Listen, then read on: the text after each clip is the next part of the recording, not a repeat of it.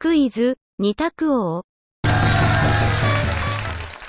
本日は、食べ物の雑学から、ピーナッツに関する問題です。それでは参りましょう。問題。落花生とピーナッツに違いはない。落花生とピーナッツに違いはない。丸か×かでお答えください。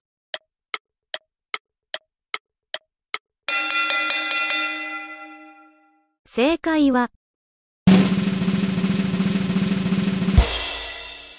×から、または、薄皮がついた状態のものを、落花生と言い、すべて取り除かれて、実だけの状態を、ピーナッツと言います。